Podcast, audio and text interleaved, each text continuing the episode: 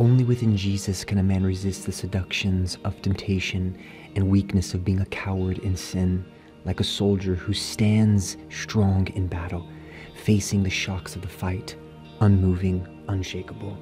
He only remains because of the orders first given to him. The key to victory is not only within the standing, it is also found in the courage to abide in Jesus' word. Like a soldier given orders, he never backs down from the fight.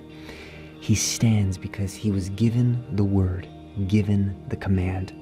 Obedience and conviction in Jesus are what support a man in the middle of the fight. It's what grounds him like an anchor in the storm. Though the winds may blow and the storms may rage war, a man who is steadfast will come through every time. Philippians chapter 4 verse 1.